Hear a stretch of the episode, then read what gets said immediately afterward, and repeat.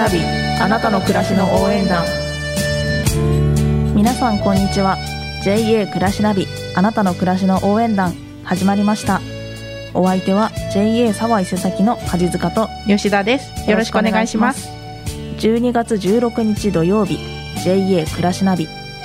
この番組では地元の農産物情報や JA 沢井瀬崎の最新情報暮らしに役立つ情報をお伝えしていきます JA 沢井瀬崎の梶塚と吉田でお送りします。なおこの放送は伊勢崎 FM では月曜日午後2時からラジオななみでは金曜日午後1時30分から再放送しております。またインターネットサイマルラジオではスマートフォンパソコンでも聞くことができます。新しくオンデマンド配信も始まりました。詳しくは伊勢崎 FM の SNS をご覧ください。ことで本日はゲストに来ていただいております、わご紹介します。JA 沢井瀬崎の小此木義和専務理事です。よろしくお願いします。ーお願いします。お願いします。はい、まあ、お好み専務はえっと大和芋を栽培する農家としての一面一面もあるということで今回は大和芋のこととか農業についてお話ししていただきます。よろしくお願いします、はい。よろしくお願いいたしますまあ、今回2回目ということなんですけど 気持ち的にどうですか？そう2回目っていうことなので、まあ、気持ち的にはもう 楽だっていうかねあの気楽に喋らせていただければと思ってよかったです。ます。よろしくお願いします。お願いします。お願いします。この番組では皆さんからのメッセージをメールで受け付けています。番組の感想や楽曲のリクエストなど送ってくださいメールの宛先は小文字でメールアットマーク FM769.com mail アットマーク FM 数字で 769.com です。ベジタブルナビ。ベジタブルナビのコーナーです。今日はゲストにお好み専務を迎えインタビュー形式でお話を伺います、はいまあ、前回出演していただいた時は伊勢崎軽トラ朝市や趣味のことなどお聞きしました、で今回は大和芋生産者としてのご出演ということで改めてよろしくお願いいたします。お願いします、はいよろしくお願いします、まず大和芋ってどうやって栽培してるんですか、あの今日ねみんなどんな大和芋かっていうようなことではい。ちょっと今日はラジオであるので 現物はちょっとね、はい。あのあれなんですけど言葉の中で皆さんにこんなものだっていうことでまたあの説明してもらえればと思うんですけども、はい。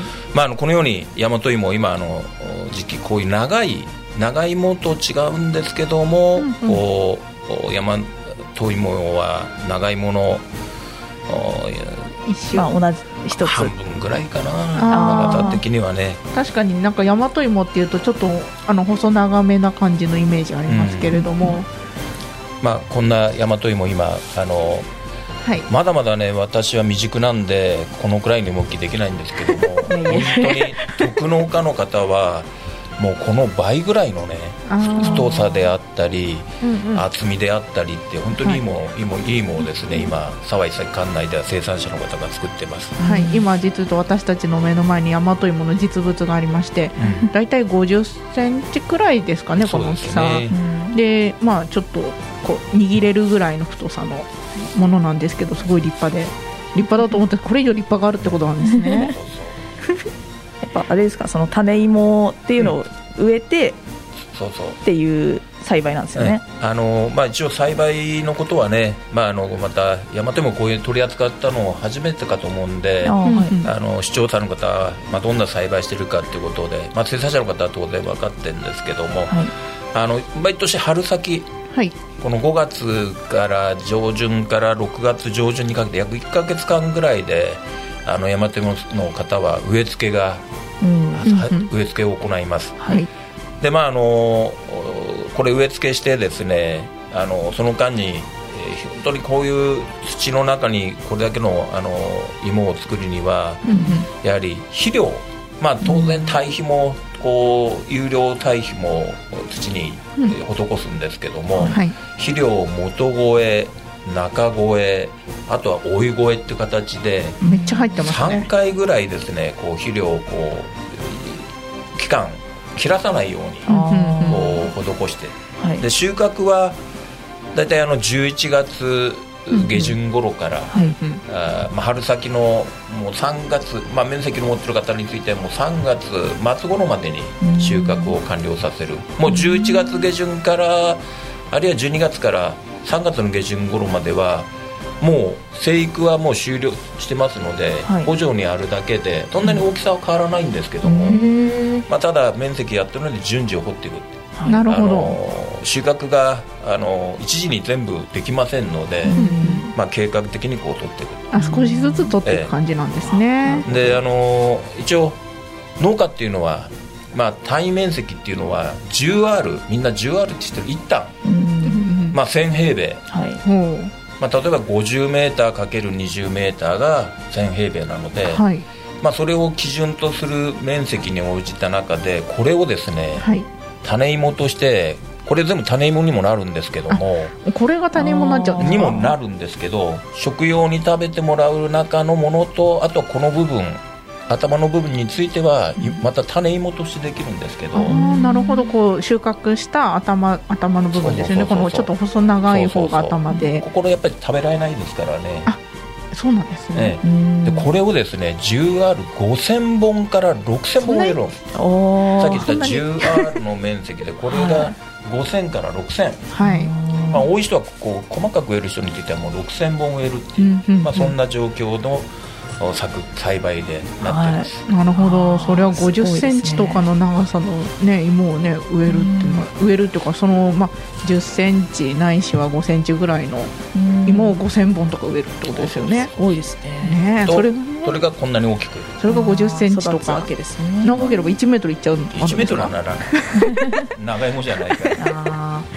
なるほど。ねでやっぱりまあ栽培する上で先ほどもまあ肥料のお話もありましたけど、やっぱり土作りとかそういう、まあ、結構期間がね長いのでその間の、まあ、水分の量とかそういうのも大事になってくるそうですね。ね。本当にあの栽培の上で心がけてる生産者の方がいいものを作るのはまずは本当に土作り。うんはい。うんあの有料堆肥を入れて本当に土作りをきちんとやって、あとはやはりあの夏場の期間の今ここ何年かちょっとね夏が本当に、まあ酷暑でね。酷暑。はい。うん暑い日40度とかそんな日が続いてるわけですけども、そういう時にどうしても大和芋水が本当に必要なんですね。あの大和芋の葉っぱっていうのを、まあ、ちょっとこう青いちっちゃい、うんうん。その朝顔の葉じゃないけども。ああな感じってまあ、そんな感じがもうものすごいこう茂ってるんです。あもう、はい。あの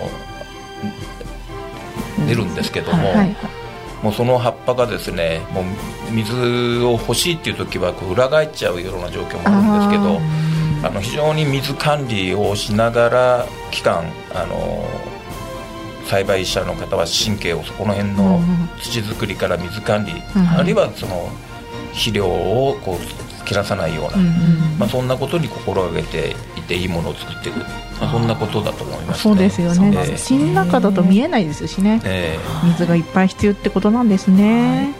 でも大和芋は、まあ、群馬県の特産品の一つでもあるんですけど群馬県内での栽培の歴史っていうのは長いんでしょうか？えあの先日、まあ、この大和芋をね、はい。あの紹介してくれるということであの我々 JA のやはりあのいろいろお世話になってる、うー近隣の JA の,、はい。まあ、あの隣の新田緑はい、はいってい。う JA にがやはりあのこの大和芋っていううん。栽培を始めた初めての JA なので、そこに小島町っていうところがあるんですけども、はい。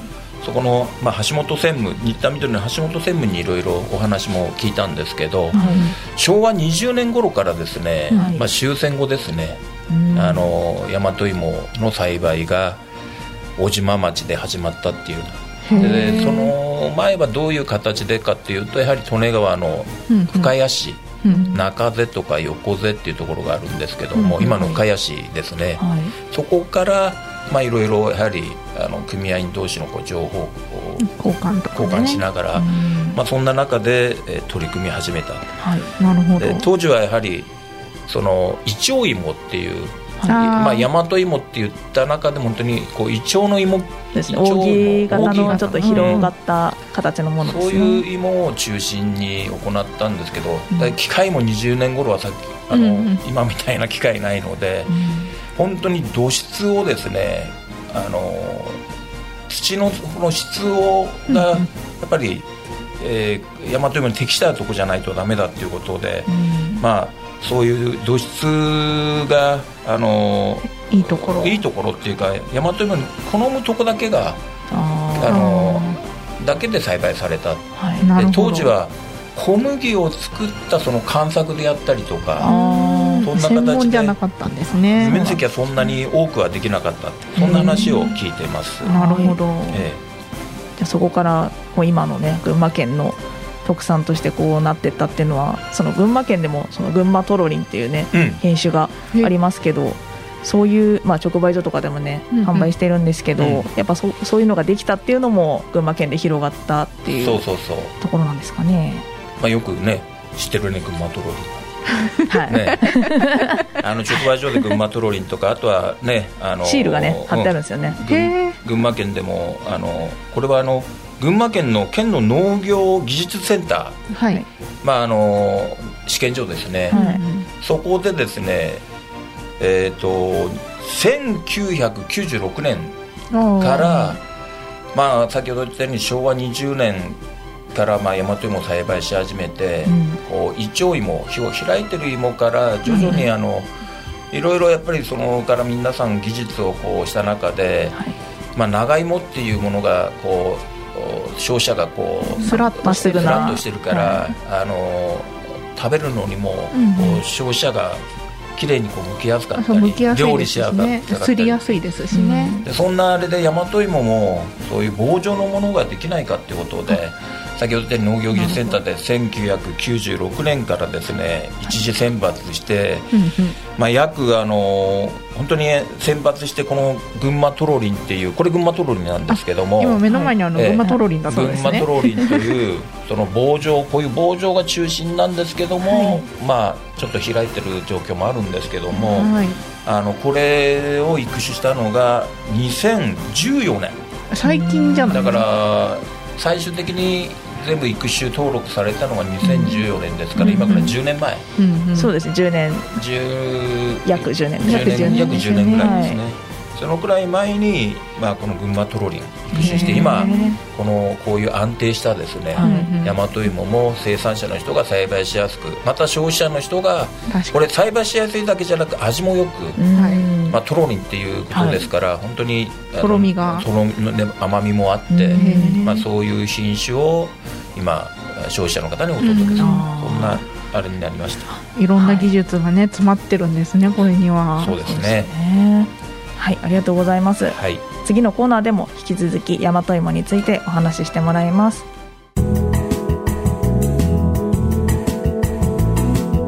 JA ナビ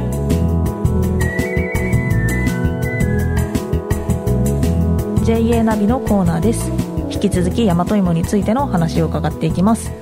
まあ、山芋とか長芋などいろいろありますけども大和芋は山芋の一種なんだそうですね、うんで大和芋って、まあ、特徴というとどんな感じですか？ねあのー、多分あのいろいろなね、うん、山芋長芋大和芋とか、うん、あるいはつくね芋とか、はい、もう芋の種類っていうのは本当に日本全国でも何百種類ってなんかそんなあるらしいんですけども、はい、こういうとろろ芋についてはねあのーなんだ山に生えてる自然薯とかありますよね。本当に濃いこうあれがあるんですけども、はい、まあ、あの一般的なこういう長芋つくね芋あるいはその丸芋とか、はい、そういう中においても大和芋は、はい、こう粘り気は一番あるってんじゃないんですけどもでもやっぱり粘り気と、そのどういうんだな甘みっていうかそういう、うん、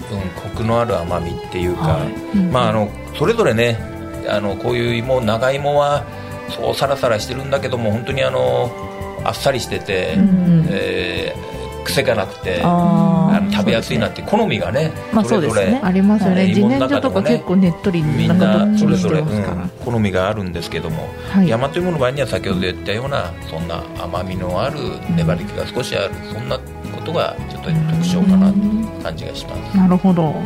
やっぱり本本来は皮ごとっていうのが いいらしいですね。うんそうだね。それと そう。それとやっぱりあの大和芋にはあのいろいろな、うん。まあこれは他の芋類こういう長芋系も全部そうなんですけども、はい。本当にあの植物繊維。あそれとタンパク質等が本当に豊富でですね、あとはこう消化を助けたり、あるいは血糖値の上昇を抑えたりとか、はい。そういう消化酵素のジアスターゼとかね、うん。そういうものも含んでます。でさっき吉田さんが言ったように皮、まあ、本当はこれ皮とねはい。実の間っていうのがあ一番栄養があるって話しましたよね、うん。これ大和芋もやっぱりその辺の栄養はあるらしいんですけど、なるほど。あのちょっといろいろ資料を見ると、うんうん。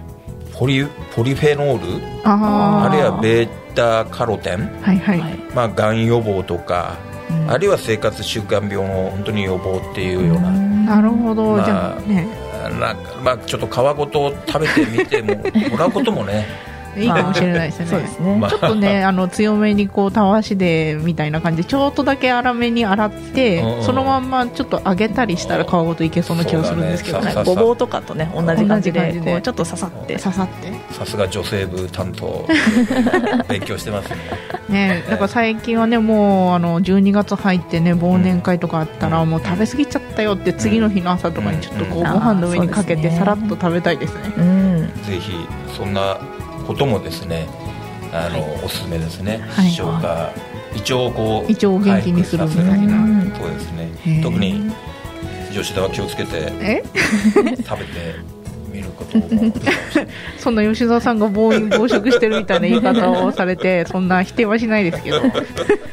で、まあ、今回実際にね大和芋持ってきていただいたんですけど、まあまっすぐな棒状のやつと、まあ、ちょっとやっぱ開いた、さっきイチョウ芋って話も出ましたけどちょっと扇形の形があるんですけど、うん。それってなんか違いっていうのはどんな違いでこうなるんですかね、あの先ほど言ったようにこの当初スタートしたイチョウ芋ん。のそういう、まあ、元種っていうか、はい。性質っていうものをこう改良し改良してこういう棒状のものにするようにしたんですけども、うん。やっぱり本来の性質からいけばこのものが元の性質開く開きたがるっていうのは。でこのこれはやっぱりですね天候あるいは今年暑かったりあるいは水管理がですね若干こうお水が足らなかったりとかそういう時にはどうしてもこう少し芋がこう開きたがるっていうか水を求めてこう広がっちゃうっていう感じなんですかね。味に違いはないんですね。味はもう変わらないですね。へえ。ねなんかそういう品種の違いかと思ってたんですけど、うんやっぱ品品種自体はもうそういうある程度統一されてきてる中で、まあ、ちょっとそういう水のところとか天候とかが影響してきてるというところなんですね。これね出荷規格でいうとねこれをダブル要するに形状はこう、はい。い、いでしょう。はいいい素直で。はい。でこれをダブル A 棒っていうんですダブル A 棒ダブル A の A がダブル。ですあこれをダブル A 棒でこれはちょっとダブル A 要するにひ棒はつかないでなるダブルほど A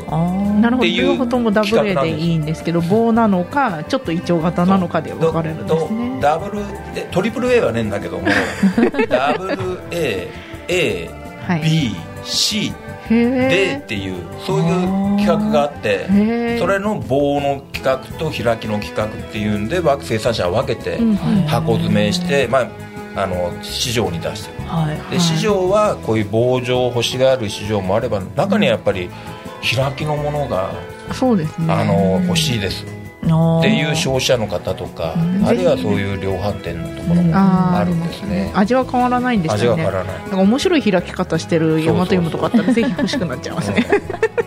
なんかそういう楽しみ方もねありますよね。ね絶対子供は開いてる方が好きだと思いますよ。そうかもしれないね。面白い。そう。でも大和芋はやっぱりとろろで食べるっていうのが一般的だと思うんですけど、うんうん。まあ、生産者ならではのおすすめの食べ方教えてください。まああの本当に朝ねとろろご飯でこう食べてね、うん。本当にあのお朝すちょっとはい。か忙しい時とかね、はいそういう時サラサラっとなんかもサラサラってこう食べられる麺もあるんですけども、はい。やっぱり一番食べるのは一般的にやっぱり釣って食べるってですねやっぱりいうのがすりますよね。で我が家ではですね、あのー我が家っていうか、あのーこう大和芋を作ってて、はい。まあ、子供とか孫あたりが、こう大和芋ってやっぱなかなかこう吸ったものより、まあ、そういう1歳とかね、うん。3歳とかさ1年生ぐらいの子供がどんどん食べてくれればいいんだけども、ううちはこれをお好み焼きに入れてあお好み焼きの具にですね粉と一緒にこうブレンドして、はい。そうするとくらして。でもお好み焼き作るのはあのお好み家では私が担当みたいな 大和芋生産してるんじゃないけど。お好み焼きおおこお好み焼き？お好み焼きじゃなくてお好み焼きなんだけども。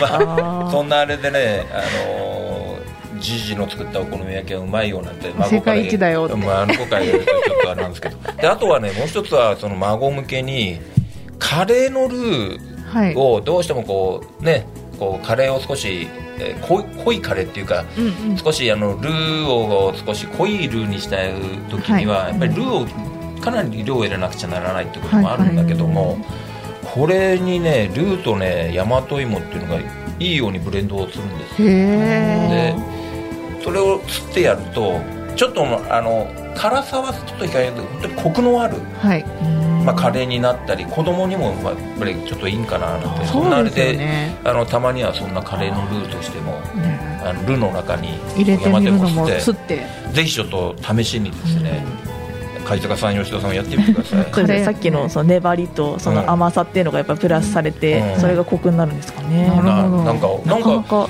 かない食べ方ですね。なんか変なふうにねこう、うん。大和芋だけ固まってし暑い中で固まってしまうかなと思うとそうじゃなくて固まらずにねあーちゃんと綺麗にとろろが。馴染むんだよね。なるほど。トロリンカレーでそうそうすねそうトロリンカレー。お好み焼きとトロリンうんカレー。ですねトロリンカレー。そうそうそう。トロリンカレー。名付けてる。そうそう名付けてもらって。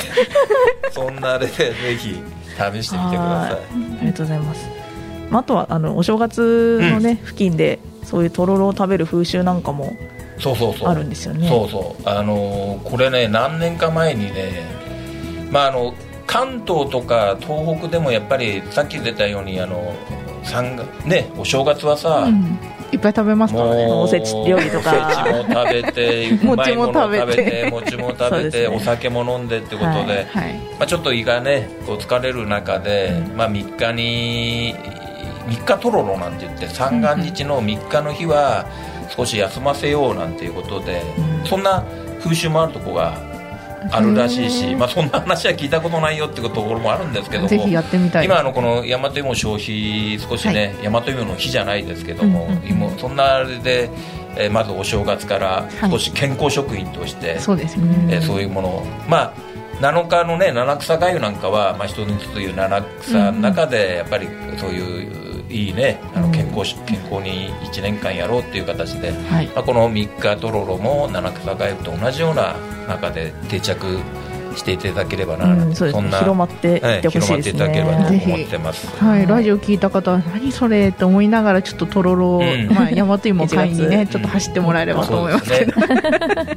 まだね正月まで持ちますもんね持つ持つ今買っても持つ。もう今買ってもらってね、ずはいっとあの大和芋の保存っていうのは別に冷蔵庫に真空包装になってるものについては冷蔵庫に入れてもらいあとはあのこういう泥付きのまま、うんうんあの購入するできるものもありますんで、はい。そういうところはあの各家庭でもですね日に当たらない少し、まあ、難度じゃないですけども少しう家庭の中でも、はい。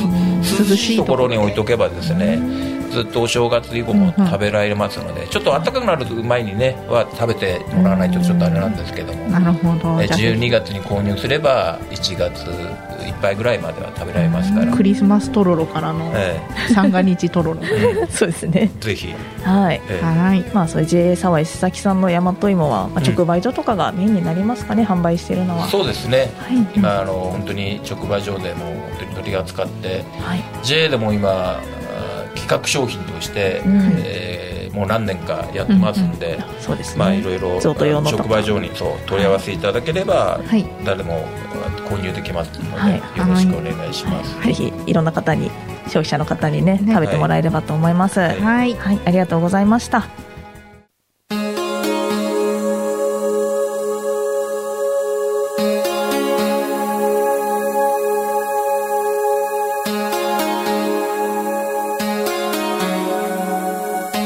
暮らしナビあなたの暮らしの応援団。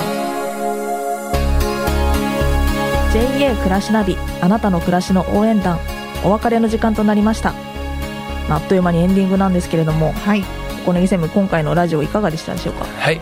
本当にあっという間で今回まあ大和芋をね特集していただきましてありがとうございました。はい。あの大和芋全部生産者に何かって御礼申し上げたいと思います、まあ、あのみんなは2人目も知ってる通り J 沢久木は本当にあの農畜産物、はい。まあ、あの米麦から畜産関係から、うん。本当に野菜から本当にあの館内の農畜産物の取り扱い高もね、はい。あの百数十億円はい。っていう取り扱いの中でで特にあの野菜関係は40数品目。まあ、あの農協で扱っておいて、はい。こう企画とか何か、まあ、この大和芋もまだまだ種類品種もいくつもこの七条他にもあるんですけども、はい。